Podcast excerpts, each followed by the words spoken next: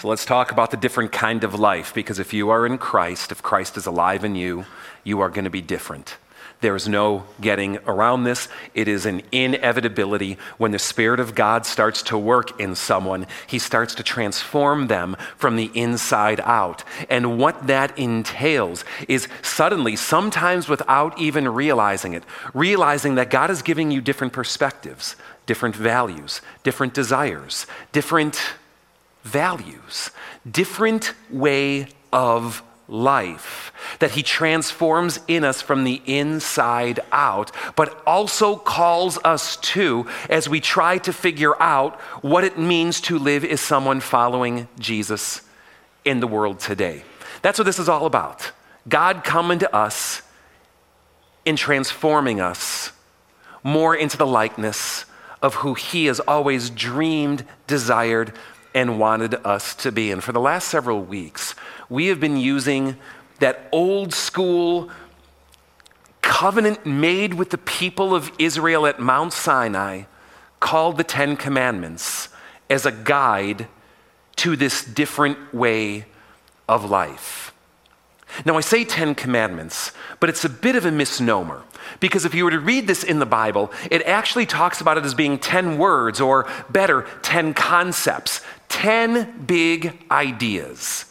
10 big ideas that God wanted his people to follow and conform themselves to as he sought to transform them simultaneously. And each week we've been looking at one to get a picture or maybe a window into that different kind of life Jesus is getting at. Now, if you know him, you can say him along with me. I kind of like to do this because I think it's something good to have at least semi memorized, right? Are you with me? Um, as best we can. So let's see if we can kind of kickstart this right from the beginning. It starts by saying this You shall have no other gods before me. It goes on to say, You shall not take the name of the Lord your God in vain, or as I like to put, do not carry the name of Yahweh vainly. It then goes on to number three. Remember the Sabbath day and keep it holy. Kids, this one is your favorite. Honor your father and mother. It goes to number five. You shall not murder. And let's see if you know it. What's number six? You shall not commit adultery. Or if you read that in the fifth edition of the King James Bible, it said, You shall commit adultery because the editor absent mindedly left the word not out. Who wants that copy on their shelf? But just so we're clear, you shall not commit adultery. That is what we're talking about today. Now, narrowly defined, adultery is having sex with someone who is married to someone else or having some, sex with someone else who is not your spouse. But broadly defined, this becomes a big idea for all matters of sex and sexuality. Because sex and sexuality are important to God. in they're very center to who we are, aren't they? And something that we live with and deal with and desire. And there are things that God wants us to know about what a God honoring sexual life looks like. And this command, you shall not commit adultery, stands as a header for that. Martin Luther, when he looks at this broadly in his, his small commandment, his small catechism, will explain this commandment on broader terms this way. He says this. Let's see if we can get that going. There we go. We should fear and love God so that we lead a sexually pure and decent life and what we say and do and husband and wife love and honor each other. You could see that this goes far beyond just avoiding adultery or not committing adultery. It is so much broader, isn't it, than the simple command itself? And so, what we're going to be talking about today is sex and sexuality. Now, some disclaimers before we get into this today. Disclaimer number one here at Fellowship of Faith, we have a very centrally rooted value to be real in our Christian experience. We believe that people who are seeking God today, people who call themselves Christian,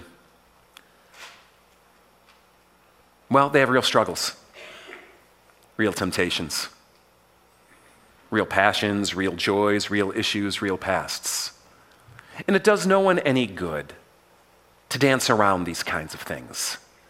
We believe that God calls us here to be real people, to admit our shortcomings, to speak about things honestly and plainly. And when it comes to the matter of sex, the Bible speaks about it honestly and plainly. Sometimes too much for the sensitivities of certain people. But because it talks about it honestly and plainly, and because it's something that all of us interface with, we think that we need to talk about it here honestly and plainly too. If what we do in church does not interface with real life, what are we doing here? Right? And so that's going to drive the discussion today as I hope to just talk about it honestly and plainly with you today. Now, disclaimer number two I am fully aware that we have a wide age range in our audience here today. And some of you parents right now are already starting to go, oh, where is this going to go? I want you to know that it's my delight to make you feel awkward today with your kids.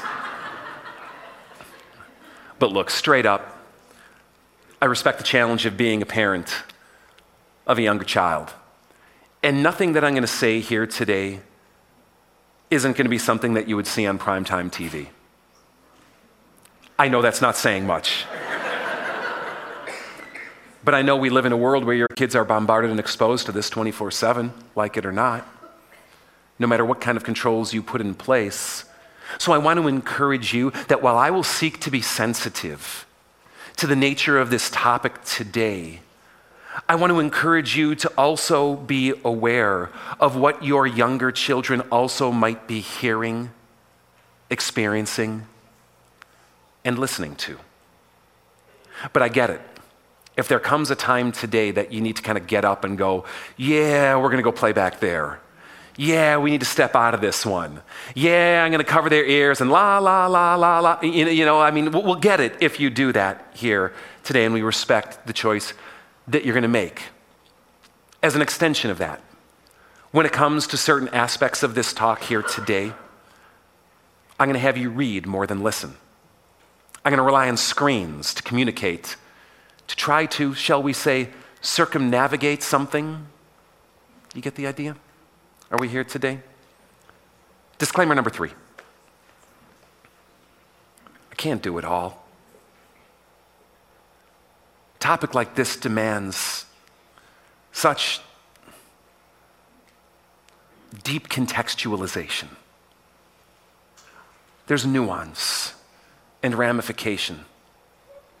And I have the difficult task of taking about a 30 minute block of time to try to hit on so many aspects of human sexuality. Please understand that in many ways I'm going to have to speak shorthand, which doesn't do justice to the topic.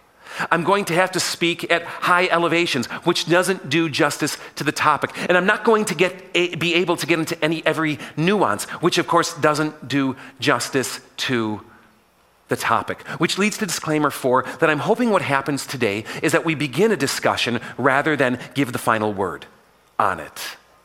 Because each of us wrestle with our own sexuality and what it means to be sexual beings living and following after a God who has placed this in our life. There are so many issues in our past and present, so many questions that we have that sound bites on a Sunday morning or in whatever media you're listening to are not going to do it. I realize that what I'm talking about today for many of us is very emotionally charged and can at times be polarizing. I think when the people of God come together, we should be able to come together in whatever is emotionally charged and whatever is polarizing, but witness to the world what it looks like to have healthy discussions and honest conversations and work and walk together despite what might be heard or said. So there's a lot of disclaimers I know here today, but hey, we know the topic before us. So why don't we just jump in? Chapter one. Let's start with the don'ts. The commandment situates itself or poises itself as a negative command. Don't do this. Don't commit adultery. But it would seem that in the Christian experience, a lot of this conversation gets boiled down to a long list of don'ts. Well, there's an important place for that in any healthy discussion about following God. Because not doing certain things is important to God because it keeps you out of harm in trouble. We tell our kid, don't play with a knife. We tell our kid, don't pick up a loaded gun. We tell our kid, don't touch the hot stove. Don't has its place in this world. Would you agree? And it does with God on this topic too. So, you will find a list of don'ts throughout Christian writing and Christian history, even in the Bible itself. Let's start here. In Leviticus chapter 18, there's a list of don'ts that God gave to the people of ancient Israel as he sought to explain to them more fully what it looked like to live within the big idea of sexuality. And it keys off by saying this Israel, you must not do as they do in Egypt, you know, where you used to live. And you must not do as they do in the land of Canaan, where I am bringing you. Don't follow their practices. You must obey my laws and be careful to follow my decrees. I am the Lord your God. Keep my decrees and laws, for the person who obeys them will live by them. I am the Lord. You know, I, I, find this to be highly relevant today, even though it's coming from a book like Leviticus. Because I think you could retranslate it to something like this today You must not do as they do in the world around you, in the United States. You must not do as they do where you'll be going, in your workplace, in your school, in your media hubs of today. God is calling his people to be different than the world in which they live. It was true of ancient Israel, it is true of us today. Make no mistake, following God will make you different, and it will make you different sexually too. God is calling us to a different sexual way of life than the prevailing culture that's around us. We're living in a bit of a wild west of sexuality in our culture today with a lot of confusion, uncertainty, and varying strong opinions. God has a different way. And for time's sake, I'm not going to read Leviticus 18 to you right now. But I do encourage you sometime today, take two or three minutes and just spend a little time in there to see how ancient Israel was supposed to be different sexually from their culture around them. What I'd like to do instead is jump to Jesus here today. And there's one prominent place where Jesus talks about sexuality. I'm just going to put it on the screen. And he says this You have heard it said, You shall not commit adultery. But I tell you, anyone who looks at a woman lustfully, or by implication a man, has already committed adultery with her in his heart. So he says, if your right eye causes you to sin, gouge it out. Can you imagine if we took that literally? We'd be one blind people, tell you what. Gouge it out and throw it away. Are you getting the implication? If something is causing you to sin, if something is leading you to lust, to adulterate, to a variant way of sexuality from God, cut it out and throw it away. It's better to be without it than to have it and be thrown into hell. He goes on and he says, And I tell you, anyone who divorces his wife, except for sexual immorality, makes her the victim of adultery, and anyone who marries a divorced woman commits adultery too. Let me unpack this a little bit. There's something profound Jesus is saying here. It's not just what you do that matters, it's also what's living in here and in here. The commandment says, do not commit adultery, but even lust of the heart in a way that is not God pleasing. Desiring sexual experiences and relationships, and people who God has not brought you into married relationship with. It's what's going on in here as well that's central and important to God. There's something else I think that's significant in this command as well. It doesn't matter what's happening legally. Do you know at some level God doesn't give one rip about a nation's laws? There might be socially accepted practices in the nation in which you live. They might be legalized. To God, that's not the driving parameter. God always has a different way. And so, the trick for anyone who's seeking to follow God is not to be just conformed by what the culture thinks, it's not to be conformed by what the nation's laws are. It's to understand that God has a different way that transcends it. Are you with me? Now, all of this is still high elevation stuff, but sometimes it just boils down to us for this as Christians. Just tell me what not to do. Doesn't it? Because we come with 100,000 questions, and sometimes we just need someone to say it plainly. Well, throughout Christian history, there's been all these kinds of catechisms that have been written. I shared Martin Luther's with you earlier. There's another one that comes about a century later. It's called the Westminster Larger Catechism. Good old Westminster. Let's give three cheers for Westminster here today. That's so weird. What I love about this, this ancient Christian document, and to me, 17th century is ancient, how about you? What I love about this ancient Christian document is it just sometimes boils it down into laundry lists. You know what I mean?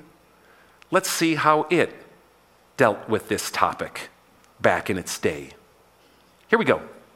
It leads off with a question What are the sins forbidden as we are to understand the command, You shall not commit adultery? And at this point, I'm just going to let you read. You make your way through. No keeping of stews, ladies and gentlemen. Isn't that great?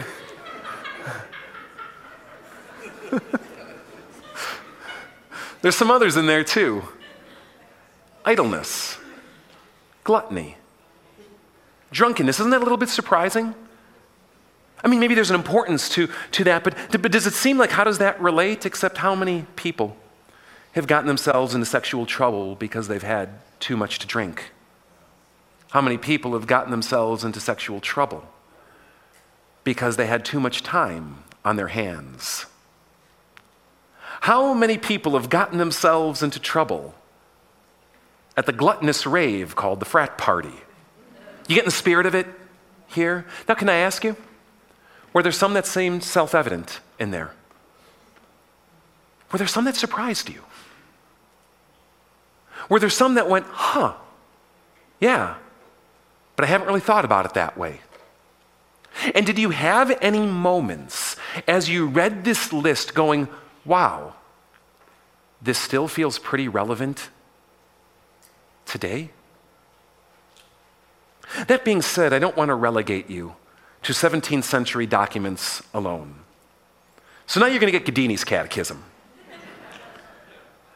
and what I just attempted to do was speak in 21st century language and just try to make some of this clear.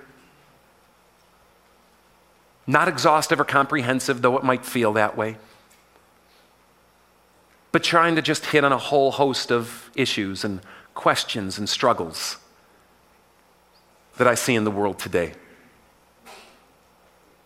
Get on your reading glasses. Here we go.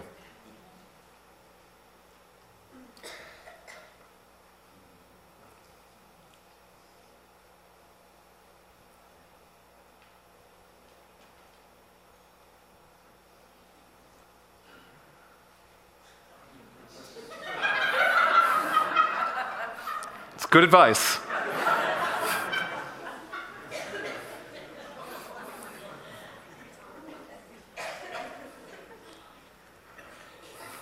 Can we just give it up for second cousin love?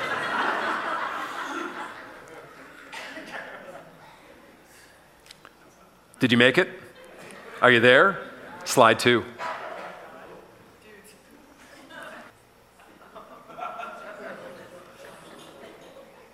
think I'm making this stuff up. Sadly, I'm not. Are you with me? Can I go? Slide three. you caught up? Slide four.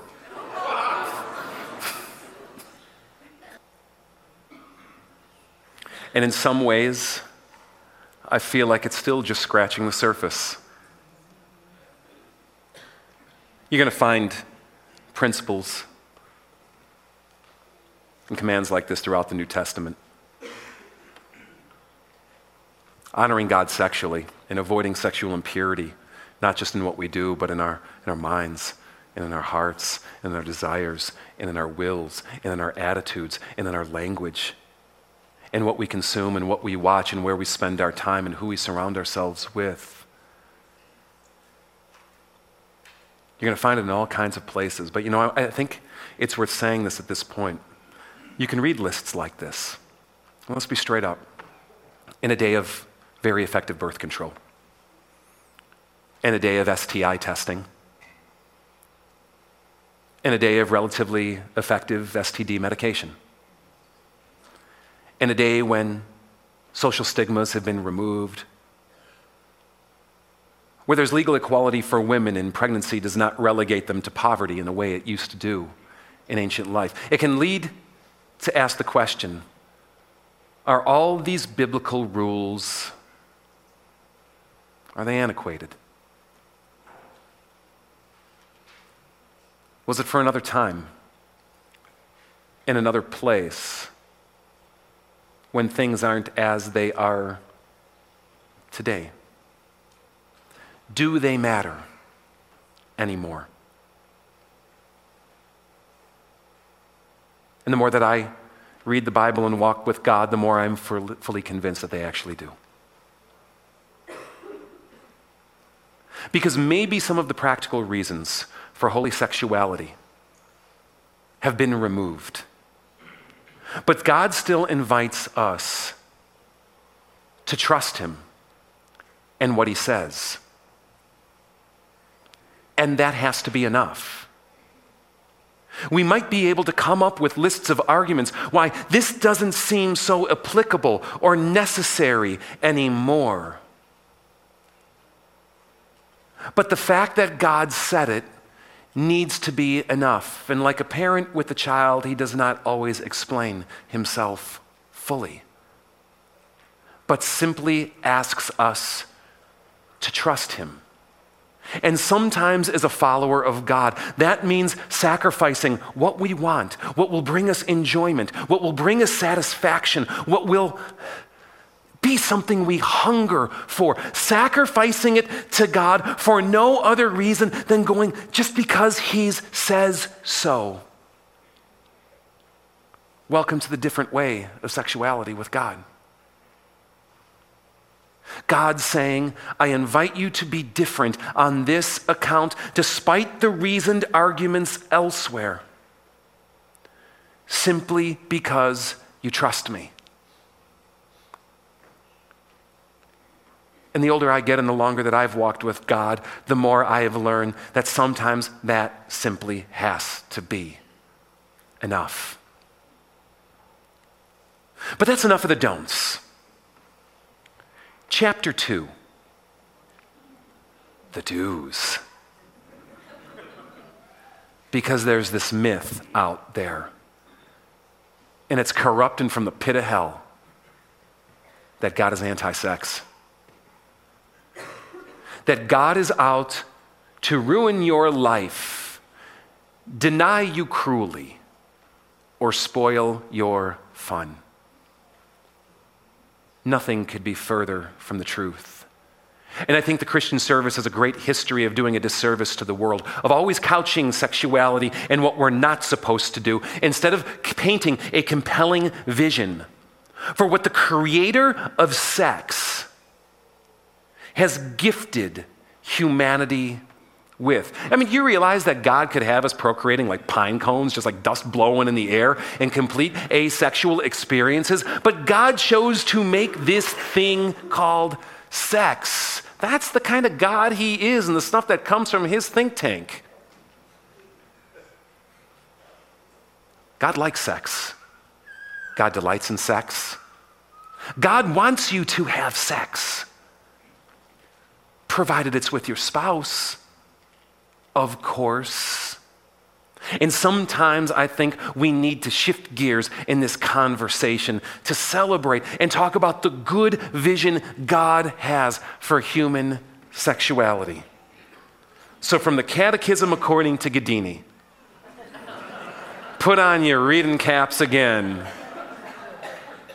And here is my feeble attempt at trying to scratch the surface of God's dream for your sexual life and being. Got it? All I can say is five acres in Hebron, baby. Pine trees all around.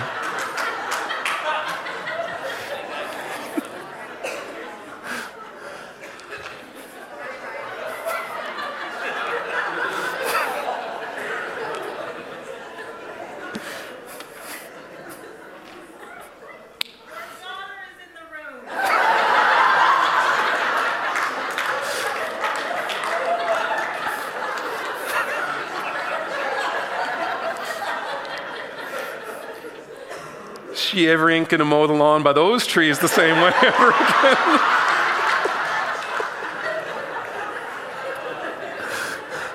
God loves. I'm going home. You know. he loves sex. Have you ever read the book in the Bible called the Song of Solomon? It is this collection of sexually erotic love poems between a husband and wife that the Jewish and Christian tradition has used for 3,000 years to be a picture of the kind of relationship that God wants to have with you? Sex is something that expresses the heart of God. It taps at the passion and intimacy and hunger and drive that He has for you and wants you to have for Him. It's a gift that He gives. But he says, don't cheapen it. Because this thing called sex is so holy, so good, so sacred, so powerful. I don't want you to do anything to risk messing this up. God is not out to destroy sex, God is out to protect it in all its wondrous and beautiful form. Are you with me? Are you getting it? Are you seeing it? Do you see why God is so about you shall not commit adultery? And everything by extension that it might entail. But this brings me to chapter 3. Because essential as our sexuality is to us, as important as it is to us, and as much that it drives us and shapes us and crafts our decisions both directly and indirectly, right? There's something more significant beyond sex. Now, I couldn't believe this when I was in my teens or 20s.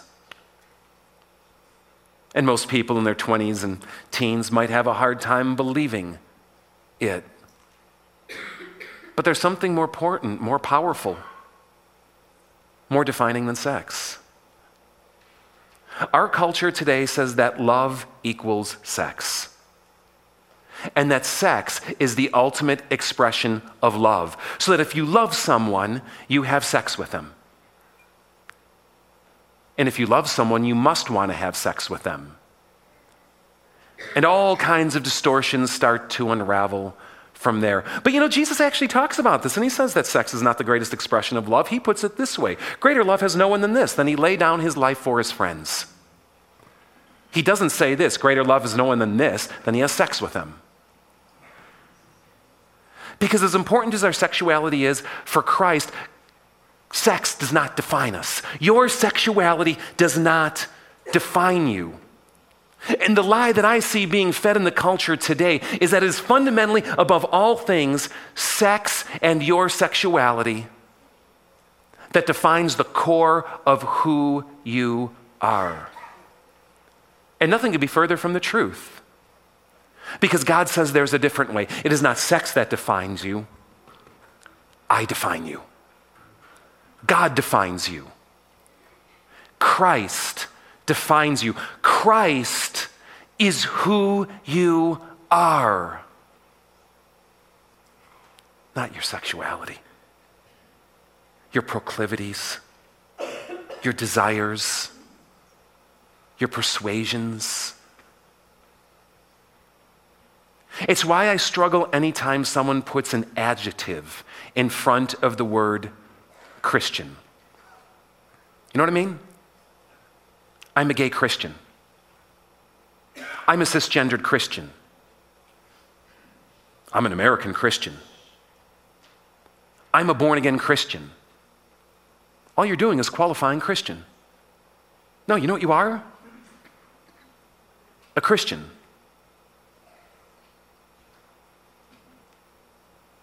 I was listening to Catholic radio this week because that's what I do when no one's watching.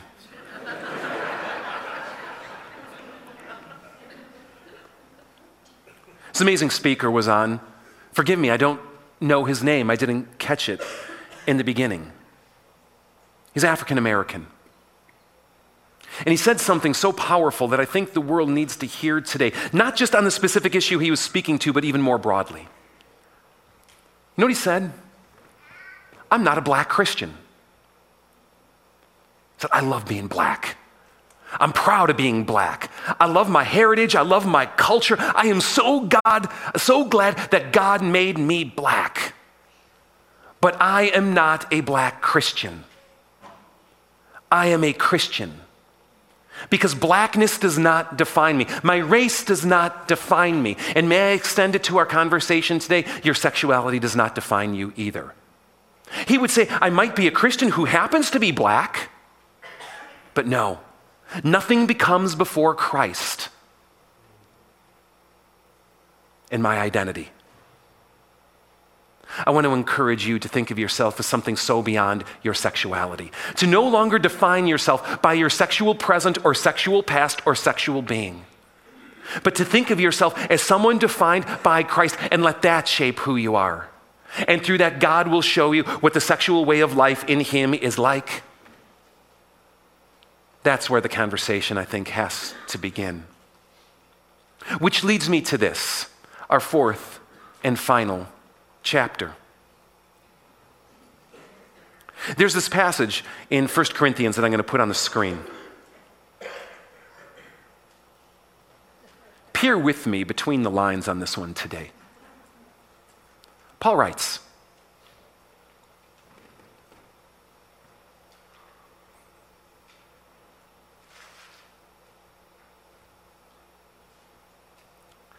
He gives a short, quick, non comprehensive list of identities, patterns of life, behaviors.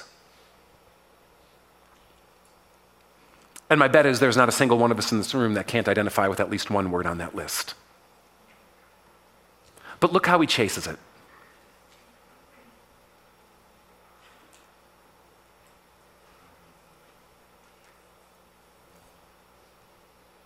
If you are in Christ, you are those other things no longer. You may be here today. And this is a difficult message for you because you're like, I did cheat.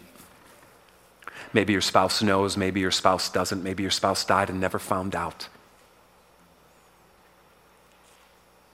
But you did cheat. God has something to say to you. He says, Repent. He says, I love you. He says, I forgive you. He says, I restore you. Because that, that is who you were. In me, that is not who you are. You might be here today. And you're not married and you're enjoying a sexual relationship with someone. Maybe even feeling guilty about it.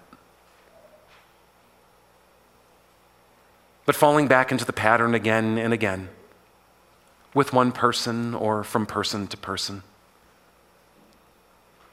And it weighs on you. God says, repent. God says, I love you. God says, I forgive you. God says, I restore you. God says, that is who you were. That does not define you. I define you. You are not spoiled or used or rotten. You are new in me. Maybe you're here today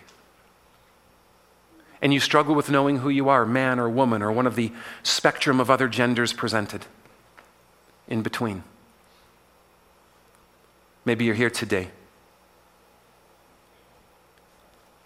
And your desire is for people of the same sex and not the opposite. God says, repent.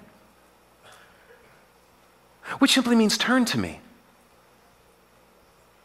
When it becomes something of our heart, how do you stop doing it? No, no, it doesn't work like that. He just says, Come to me. Come to me. I love you. I forgive you. I restore you. That is not fundamentally who you are. And that may have marked your past, that may be who you were, but you are new. Your identity is different than how people want to label you if you are in me. Maybe you're here today. And let's get real. And you like kids. You hurt kid. You did something inappropriate. Directly. Or on a screen. You know what God says? Well, you do if you've been listening. Repent. I love you. I forgive you. I restore you. That may be who you were, but in me, that is not who you are. Come here come to me. And I think if each of us can root our sexual activities, our sexual histories, our sexual desires, and our sexual being in Jesus, we really come to see and then start to live differently. It's kind of what it's all about. So let's land the plane. Invite the band to come on up. And invite you to uh, please stand with me.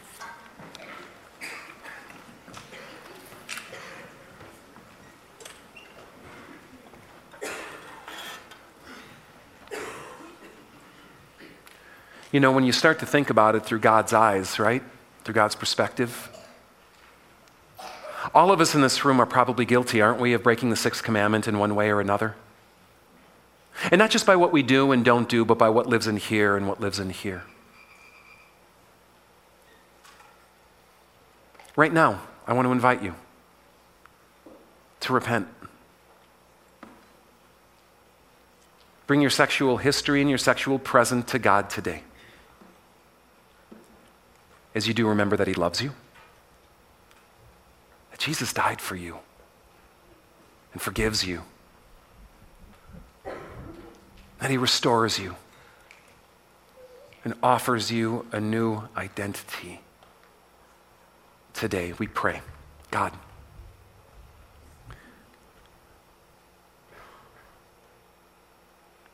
As people who have broken your will and gone contrary to your way, as a people who struggle in the realm of sexuality, a people here, maybe with regrets, embarrassment, or shame.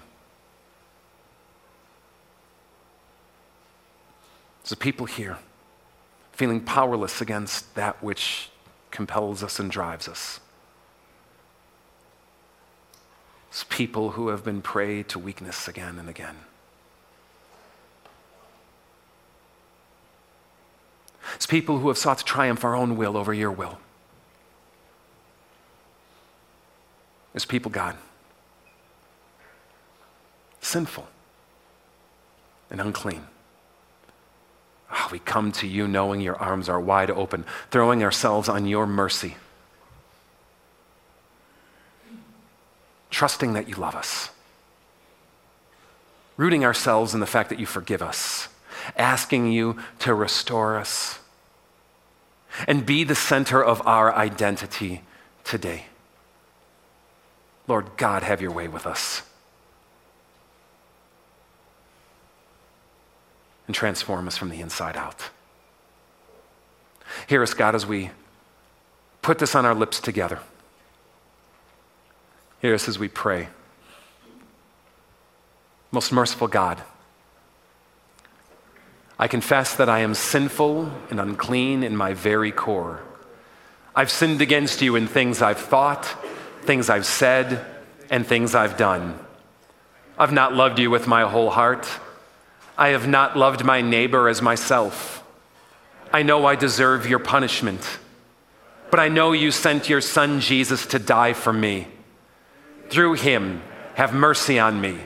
Forgive me, renew me, and lead me so that I delight in your will and walk in your ways for your glory and name. And know this God loves you, God forgives you, God restores you. Christ's identity is yours today.